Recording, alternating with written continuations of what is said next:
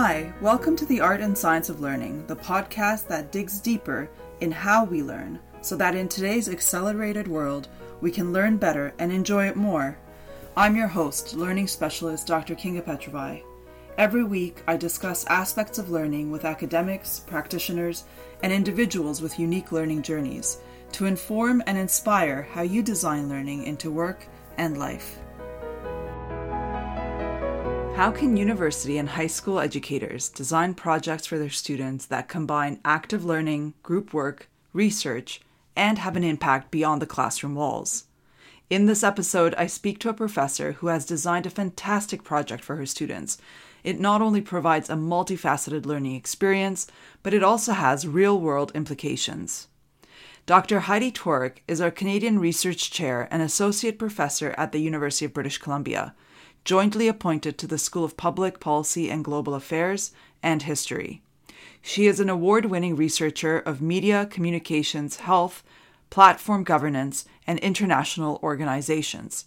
Her work examines the history and policy around media, hate speech, health communications, international organizations, and platform governance.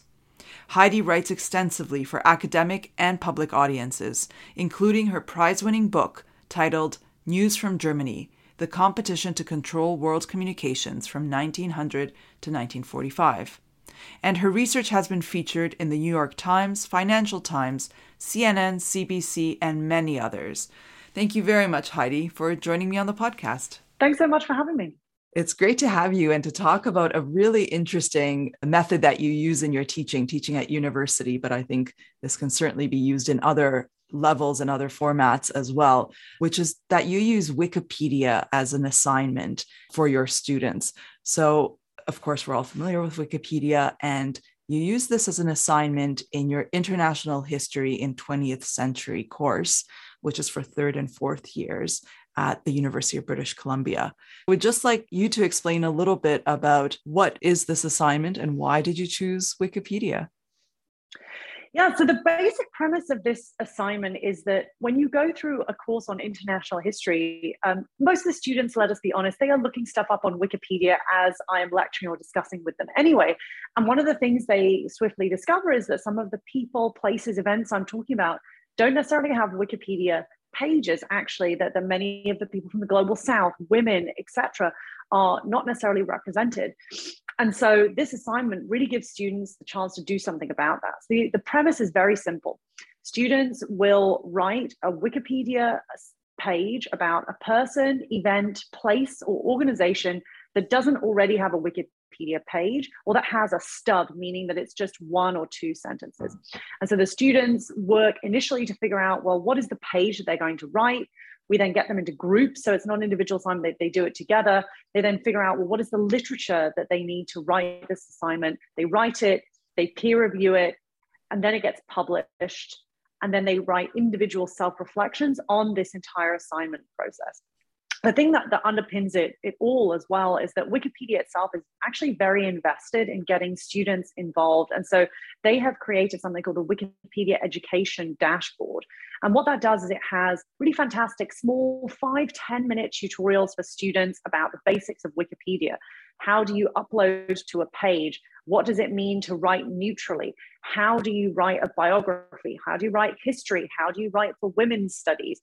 And so, what's really great for me is that I've been exceptional to this Wikipedia education dashboard. So, I can give students all of these sorts of small tutorials. They learn how to write their page. And then, what's very cool is that once the pages are finished and published, they go up very quickly. They're reviewed quickly by Wikipedia editors. And then I can see how many article views those articles have. And so I can really tell the students listen, uh, this is how many times your article that you have written has been viewed. So it gives students this real sense of I've identified a person, an event, an organization, or a place that that didn't have representation on Wikipedia, which is you know the, by far and away the most popular encyclopedia.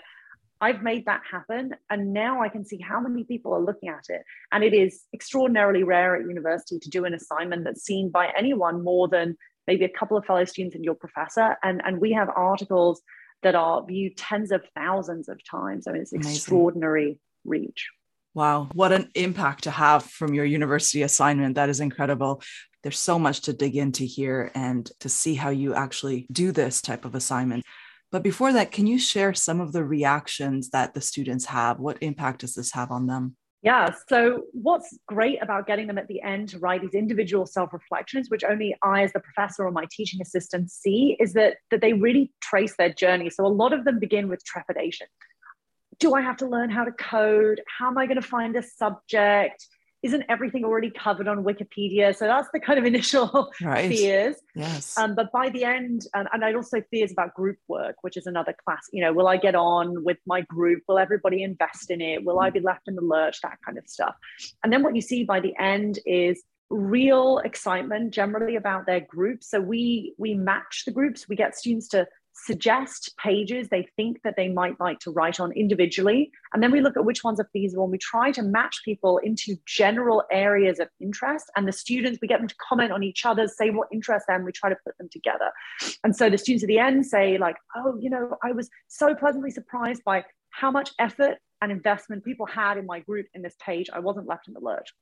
Other reactions include I realized how much stuff is not on Wikipedia and how much I could continue to contribute because I could only do one page and I had like 17 ideas. Others have said, I learned one argument is by not being allowed to have one because I had to write in a neutral fashion for Wikipedia. And then for other students, they said it, it taught them things like how easy it is actually to edit on Wikipedia, that they had built up in their head this sense that there was going to be a real barrier. They could never possibly learn how to do it without taking computer science this course had pushed them to do it and now they understood it was actually much simpler than, than they had at first believed.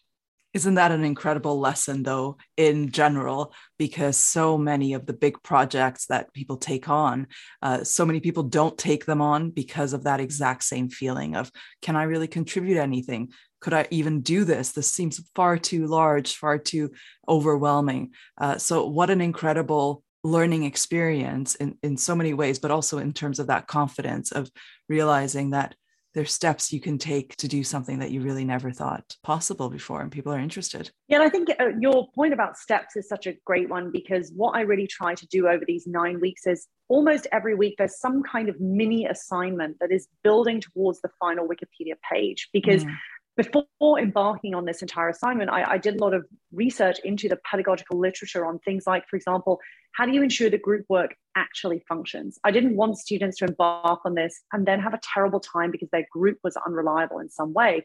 And there are obviously multiple features that, that make group work function, um, but one is that you need to give that group psychological safety to be able to work together. And one way you do that is also by giving them enough time and a sense that they can complete things. And so this is where I developed the idea of every week we'll have some sort of mini assignment that takes them on this journey towards writing this page. And then I mm-hmm. can say to the students, listen, this timetable is here for you. And I promise you, by the end of this nine weeks, you'll have done a bite of a little chunk every single week. I will also give you time and lecture so that it's not all you organizing your group outside of lecture when people are busy. And that's how we'll get towards the end. And I've really seen how important that is over the course of doing this multiple times. That my role as the sort of leader of all these groups is to create that time and psychological safety, that knowledge that they have enough time and that someone is guiding you through all those steps. And that's also how you get people to become invested as well and and right. so i think that was part of the real key was not just having this wikipedia education dashboard but but embedding within this a real understanding of the literature on how groups actually function and i would say you know we have between 20 25 ish groups every year and maybe one group will have a problem hmm. but it, it's actually surprisingly rare and every year my teaching assistants this is their biggest worry and then i explain to them how we try to forestall those problems and it's actually very striking how few problems there are if you set up this kind of structure, which I think is, is a lesson for broader workplace group projects. Mm, absolutely. And so important that there is that psychological safety and that guidance. So you outline for them what is going to be happening every week, what their assignment is, how you're going to support them so that it's not just this abyss of, oh my goodness, I'm going to write something for Wikipedia for millions of people to read and you break it down into steps that they can see as a roadmap from the very beginning. Yes, exactly. So it basically has a few phases. The first phase is obviously we have to figure out what on earth are you going to be writing this page on. So that phase, I say to them, this is the brainstorm phase it doesn't matter if your idea is wild. We don't know if any of these ideas will work, but that's not what's important. What's important is we need to get out a bunch of ideas and then we're going to throw them all at the wall and we're going to see which ones stick. Right. So I get every student has to suggest three possible pages and then they comment on other students' pages and, and we see which ones start to garner some popularity. Then we look through, we comprise these groups of people who have somewhat similar interests, and then we suggest three or four we think are feasible.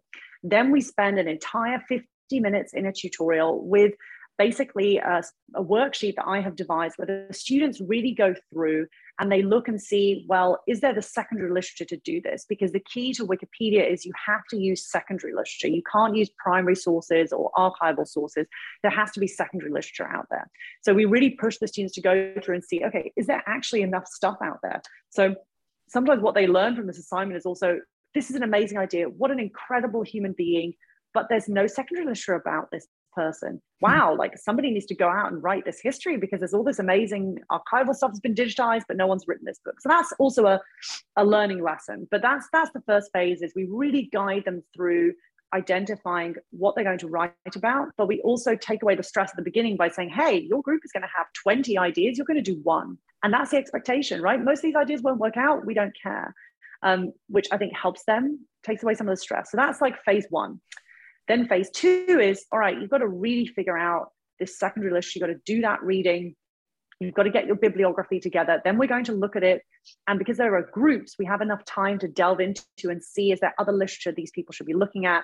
And one of the fantastic things about having a very, very diverse set of international students is they're often then bringing their other skills, particularly their linguistic skills, to the table. So sometimes people who, for example, may not have very strong English language writing, they're bringing the skill of reading something in another language and translating to the rest of the group. So you can really build a group dynamic at this phase. And then you have the implementation of, right, we're writing this Wikipedia entry now. And then we build into that a peer review phase. So we force people to have a draft basically a week before the page is due. Then you get to look at some other people's pages. You see what have they done well, what are they missing, and then we give them time in class to then talk with their group about what do we still need to implement, and then you have a week to implement that. And the final thing um, that we do as well is about midway through. I one of the mini assignments is you have to talk about the division of labor in your group. So you have to lay out for us, and we have to see who is doing what. And then if we see a division of labor that's extremely fluffy, everybody doing everything, we can contact that group and, and intervene a month before it becomes a problem. And so that's part of, you can see there's a deliberate design here of how we make sure that there's multiple moments where we can catch a problem. If you don't have an entry by week three, we catch that problem in week three, not in week seven. Your exactly. group doesn't have a good division of labor. We've called that by week five, not by week eight. Your draft is problematic. We catch it a week before, not when you hand it in. And, and every time that I do this assignment, we always see a little tweak that you can make, some other part that you can add, some way to help students. So, for example, this year, what I realized is, you know, Wikipedia produces a rubric. But one thing it doesn't produce that, that I need to is really telling students what's the apparatus at the end of this Wikipedia page that you need. I tell them in lecture, but some of them forget, right? They forget to put something like external links. And so I just need to add that. So every year we see, and this also comes out through the self reflections, what do we still need to add to, to make this even more effective for students?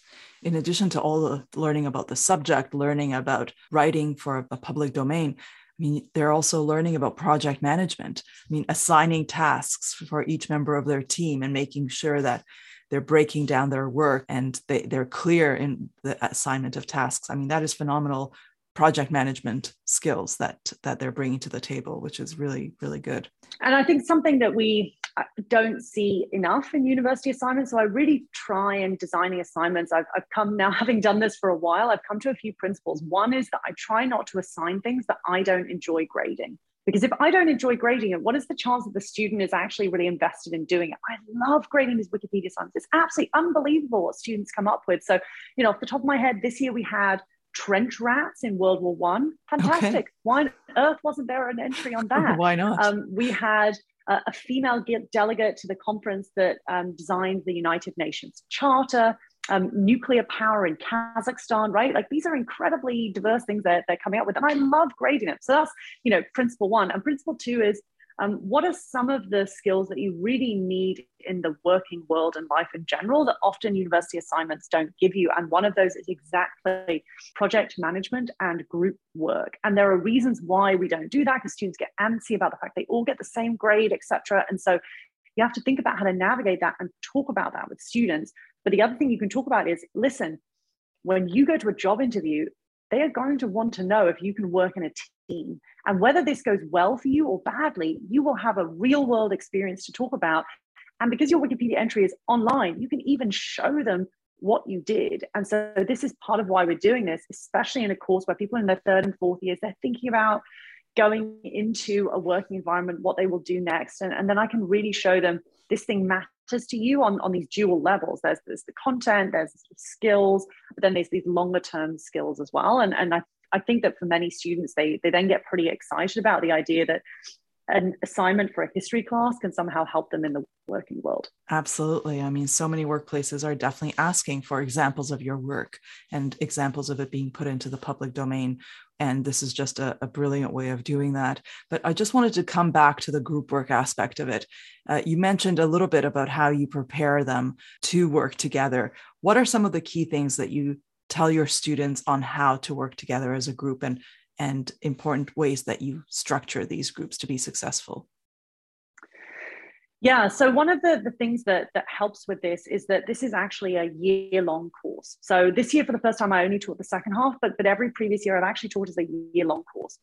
And so we've already had a semester of working together. So i get a little bit of a sense of students' strengths and weaknesses, their interests, and so on. And, and so do the teaching assistants. And so this year, the teaching assistants were the same all year, and I was the only one who was new. So I could rely on them as well to say, okay, we actually already know the students quite well. Mm-hmm. So what you can try and do then when you're matching students is you've got what are their interests, but also what are their strengths, and how can we put groups together? So there's a little bit of of alchemy and really trying to spend some some time on that. And then the mm-hmm. other thing about it is what's the optimal size of a group? Mm. And that's always tricky because if you make a group that's too big, it disintegrates. And so we found four or five is optimal. Any bigger than that, it, it becomes unwieldy, but just three, if someone's not 100% pulling their weight, that also becomes very tricky. So we've, we've settled on this sort of four or five people. And then the other thing that we try to do is to really be quite clear on when we say something like, ah, come up with a division of labor to give some really specific examples of what that looks like. Mm. So in the case of Wikipedia, what I almost always advise students is listen, have one person whose main job is being the technical upload person.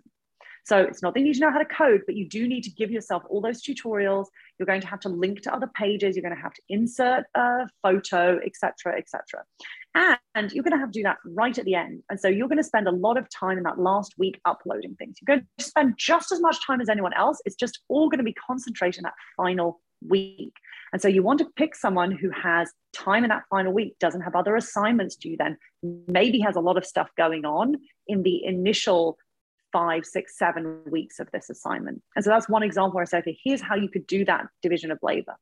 Or do you have somebody who's going to be translating? Well, that's going to be their main job. And maybe someone else, is a really great writer, their main job is the, the writing and editing. So we try to give them some templates of how you can divide up the group work so that you really build on everybody's strengths and you don't end up with a group where everybody's doing everything. And so it all disintegrates a little bit.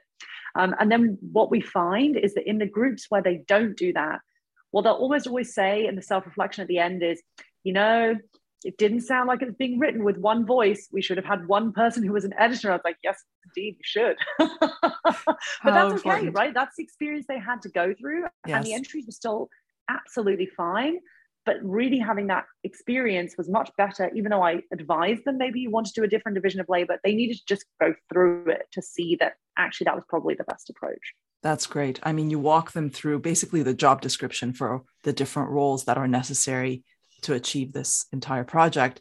And that really does help for people to be able to think through it and think deeply about right, well, this job actually is concentrated at the end. So it's not a great idea if we choose someone who might be good at it, but they have other commitments at that time of the year. Really important that you not only prepare and say that there has to be a division of labor, but you really do walk through it and talk through the logistics and also the, the rationale for why you would do it a certain way, uh, which is, I think, extremely important as a teacher. One of the main things that comes up with group work in learning organizations is really the grades and how do you grade group work is there something specific that you do to alleviate both the university but also the students anxiety over group work Yes, this is indeed one of the anxieties that is expressed in advance because we say the entire group gets the same grade. Mm-hmm. And of course, this is only one of many things that students do during this course, right? So um, it's going to be a certain percentage of their grade, but much more of it will be the final exam and your participation. And so part of why we have the self-reflection is that one part that's then just you. Mm-hmm. And what we also say is in the self reflection, if you want to tell us something that didn't work with group work, or if you want to shout out somebody who did an amazing job in your group, here are some spaces for you to do that that only we will see. So sometimes we've seen students also very generously say, you know, X was really just went above and beyond in this group. And so we can then give somebody more participation grade because we can reflect that in other places. So it's a careful balance of making sure that this is an important enough part of students' grades that they want to spend time on it, but not so much that it feels unfair somehow. And I will say that we've never had someone, as far as I can tell, we've never had someone complain about their grade, in part because we have all of these safety mechanisms all the way through this assignment to ensure that if there's a problem with the group, we know well before that final grade. And we have in general seen that the, I would say that as I've tried to implement more and more of these tweaks, the quality of the assignments has gone up and that's you know the, the students themselves are generally sort of a fairly similar pool but it shows that actually the way that i am organizing the assignment is what's helping them towards success and their kind of emotional investment in it. So we, we generally haven't had complaints, but it, it is important to talk about it and to say why we go down this route. And I explain also that it's because in many instances in other worlds, including in academia, which can be very individualistic, but sometimes we also work in groups, uh, you are going to be graded on what comes out at the end. And exactly. if there are problems with group work, you know, the good thing about doing it in a class is you have me to come to and to mm-hmm. figure that out. Whereas that's not necessarily going to be the case in some other environments. You might not have someone you feel comfortable talking to about that. So this gives you a chance to work through these things in a really comparatively low stakes environment. And because we have so many safeguards along the way, it really helps to avoid the problem of a group just falling apart because we would notice long in advance because the right. quality of what they'd be submitting in those mini assignments would be so poor that there would be a lot of red flags going on. Yeah, that's incredible because exactly you have so many safeguards along the way, but this is such an important learning experience for students to have because one of the main questions people ask when they interview you in the in the workplace what kind of a team player are you? How do you work with difficult coworkers? At the end of the day you all get pretty much the same grade. You know the project either works or doesn't work often but um, you have to know how to work together and bring everyone along in a cohesive way so that's a phenomenal experience and the, this aspect of the reflection so you said at the end, everyone has to write a piece reflecting on their experience and their learning. Now, I'm a huge fan of reflection because it's such an important way to retain learning, both at school, but also in the workplace. Such an important aspect that should be built into learning experiences for people to reflect on it. So, can you talk me through a little bit about what this exercise looks like? Yeah, so it's one where we give the students a lot of free reign. We say just just write us 250 words so it doesn't have to be super long just just 250 words reflecting on your experience of writing this wikipedia entry. So it can be about the group work it can be about whatever you want because we want to leave it open because different people are going to have learned different things from this. And so we see such an interesting variety of what people write. So some people reflect on um, how actually they they got so invested in this assignment and it didn't feel like an assignment because they were so invested right? Like what did it mean to not just be doing something for a grade? So that's that's one's of very interesting reflection. Others will be about um, how they've understood the, the biases of wikipedia what it does and doesn't cover through this really visceral experience of figuring out what isn't there so that it's taught them about Wikipedia. And, and others have reflection on how it sort of flipped the script for them because they've been told at school, like, don't use Wikipedia, it's not reliable. But by doing this assignment, what we have done is said, listen, this is something people are using. They're using all the time. So how does and doesn't it work? And let's really unpack that and that they appreciated taking head on something that they actually use a lot, even though they were told not to.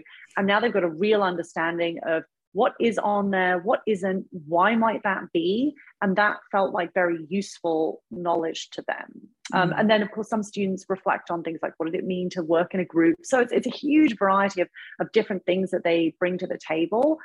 But almost always it's a surprise at how enjoyable they found this, how mm. much they learned uh, from it, and how it was a challenge, but not as scary as they thought it was going to be at the beginning of this nine week process. That's fantastic. That is really good.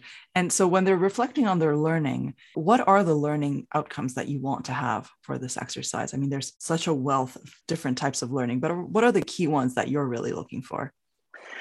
Yeah, so um, there's there's a range of them. Some of them are, are, content based. So this is a course about international history, and one of the things we often talk about is um, who is included in narrative international history. What are the themes that are included? How do we move beyond the sort of great male war and peace stuff, which is obviously still important, but there are a lot of other people who we can uh, talk about and places. And so this helps them to re- to reflect on that. You know, who is who is written into international history, who is maybe not represented. So that's one sort of big learning outcome that is also constant with a lot of things we, we talk about in the course as well. Then I want them to practice writing and practice clear writing and, and writing for uh, a general audience about sometimes quite complex historical topics really pushes them towards that. And it, it, ups the stakes right? Because you really want to make sure people know what you're talking about because you've chosen to spend nine weeks on you know nuclear power in kazakhstan. So you really want people to understand it yes. in different ways. Then there's obviously out the, the sort of process based group work outcome as well. And then i think for for me it's also just getting them to feel confident about contributing beyond the classroom in some mm-hmm. way and that this is only one way that, that they might be doing that in the future. But i think it's a really important one because a lot of these students are bringing to the table their own diverse knowledge and experiences and now they understand how they could contribute that to wikipedia. And it might not be english language wikipedia right? It could be one of the the many others. And so that's that's a little bit of the goal as well is, is seeing if at least some of those students, and, and I know some of them will say this to me, like, I, I already went on Wikipedia and I saw something that was wrong and I just corrected it. Bing, fantastic. And oh. they wouldn't have done that before this assignment. So if even 5% of students are, are doing that afterwards, that's a continual contribution to global knowledge absolutely and also we talk in the in the learning sphere often about making learning relevant making it something that is useful and making it relevant to the students lives and how much more relevant can it possibly be than to actually be contributing to knowledge that other people are looking for and and reading? So that must be an incredibly engaging way of, of learning. Yeah, and what's neat about it, the final thing I would say is what's great about working through Wikipedia education dashboard is that um, your, your articles are reviewed very quickly and posted so that we finish this assignment, it's week nine or week 10, and immediately, even the next week, I can already tell the students how many people have been looking at their articles. So I just looked up before this, this podcast. Um, so we had our latest iteration, which finished now, I think it was three weeks ago, three and a half weeks ago. So of 104 students, they added 123,000 words to Wikipedia, which is basically an hmm. entire book, right? It's a huge amount of words. Absolutely. And their articles have in three, four weeks received over 200,000 views. Incredible. So it's it's a huge huge impact. And i can show the students that immediately. And so even before the end of the course they have this really sort of positive reinforcement like wow this thing that i did it contributed something. And i will say I, have learned from the students that there's a rumor that we do this in this course. So the assignment has developed its own sort of rumor life which is which is also great because it, it means that then some of the students who are interested in this more public facing work know there's a course that, that can do that for them. And, and that's also really helpful. Really really good. It, it's so satisfying to see that your your project at school has had an impact and people are using it which is nice feeling to have. Tell me a little bit about the wikipedia education dashboard for someone who who isn't aware of it. What is it and how can educators access it? Yeah so basically the the wikipedia education dashboard is something that you have to apply to. So you have to have a course that they think will work for this. So so generally the it tops out at around 100 students because they find that the more than that it becomes hard to administer and adjudicate. So you you apply to the Wikipedia education dashboard, then you can be put into it. You get your own course code, and then you can set up your timeline of when does this assignment start, when is it going to end. You can assign the tutorials to be done by students at different weeks. And then your articles are basically submitted through that dashboard. And, and there's all sorts of ways in which uh, people who work for Wikipedia then provide you with further support. So if I have a question, there are two people who are sort of assigned to our, our course. We can send them an email. We can ask if we have questions. The, the dashboard itself is generally very, very self explanatory, but occasionally you'll have a question. And then we have direct people that we can go to. And they they do huge numbers of, of courses every year and, and in a wide variety of subjects. So there'll be things like medicine as well right? People correcting scientific articles um, often improving upon them. In our case we like to create from scratch because i think it, it gives students a huge amount of creativity. But the dashboard leaves you open to doing whichever one of those you want. And the good thing about it especially if you are editing any kind of existing article is that you will then see what your students have edited. Because otherwise, if you just go into normal Wikipedia, there's a whole host of things that can be quite complicated because you might find that suddenly editors are changing something the minute that you upload it. How do you prove to your professor what you have done? Um, maybe you need to go through some some more steps to actually have your edits accepted, particularly if it's a more controversial topic. And so the education dashboard really tries to be geared towards what is it that educators need in order to use Wikipedia? And that's part of why you need to have an application process because there would just be too many courses to deal with, or maybe courses where it's not quite appropriate to be doing this assignment at this stage. What a fantastic resource for educators! So hopefully, people uh, finding out about it will will take a look and try to see if it's it would suit their courses and their teaching one of the things that I really want to ask you a little bit about is this whole aspect of public private. So these are students who don't expect to put something knowledge out there that can be criticized can be uh, you know fact checked and hopefully they have done their homework well but also it is out in the public domain so how do you prepare your students for that balance yeah, so there's there's a couple of elements to this. One is that um, for Wikipedia, because you're uploading as, as a group and you can have whatever username you want, there isn't really public information about you, right? You mm-hmm. don't sign your names at right. the bottom of your Wikipedia page on uh, Iris Carpenter or Isabel de Vidal or whoever it is. So I think that's one of the things that I like about it because one of the dangers of working with students and then they're putting up work with their own name is, you know, what if in five, ten years' time they look back and say, that's maybe not something that I wish was online anymore, or, you know, in, in, the worst cases leads to some sort of abuse. And, and that would be, you know,